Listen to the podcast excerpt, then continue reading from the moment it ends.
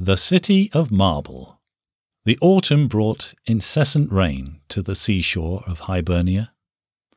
Grey leaden skies hung low over the choppy waters, making the place look more vivid than usual. It was almost as if all the world's colours fled from the unfriendly wildlands of Appius Lacer's homeland. Homeland. What a word. In all his life, Appius never considered this place to be his home.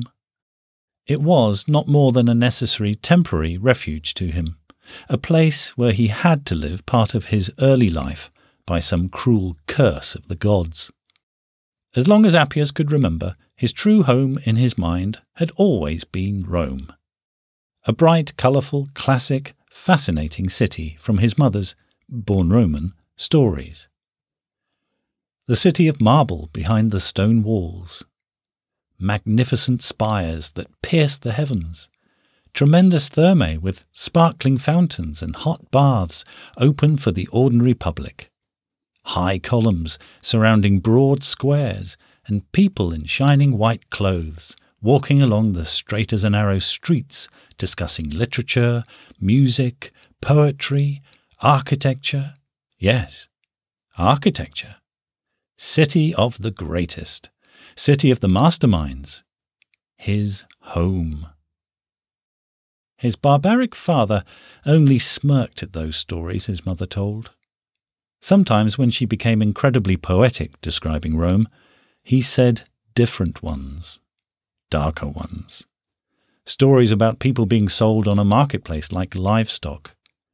Shady places where beggars would fight to the death for a stale meal clothes soaked in urine for days to get their white colour, dirty inns where barbarian merchants could buy themselves a wife for a handful of gold coins.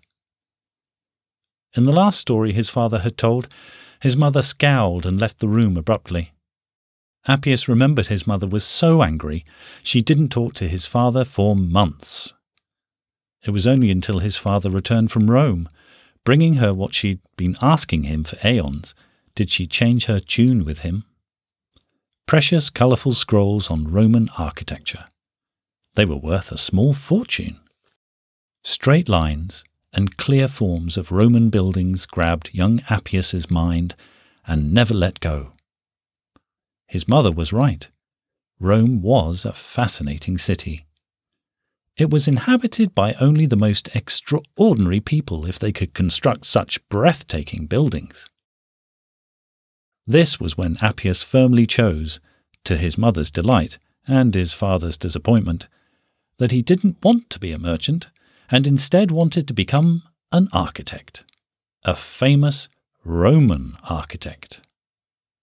Together with his friend Marcus, son of a garrison commander, Appius built sand fortresses on the shores. One time they even had to dismantle Marcus's father's old barn, using its parts as building materials for the fortress. Strengthened with wooden planks, the sand fortress turned out to be a true masterpiece. Sadly, though, the boys' fathers thought otherwise. To say the least, they weren't happy. The situation could have ended badly for the boys if Plinus Lacer didn't interrupt. The ruler soothed the angry fathers, suggesting what he believed to be the best punishment. So Appius, together with Marcus, was ordered to rebuild the barn, which they did. This process took them several months, plenty of arguing, and more than a few splinters. But they did, with a tower and a crooked clay Roman portico, yes. Since then, Appius considered this barn to be his first real building that he planned and constructed from scratch. And now that barn, along with the whole old vulture's nest, was doomed to fall under Roman catapults. Not without Appius Lacer's help. I made the right decision. Did I?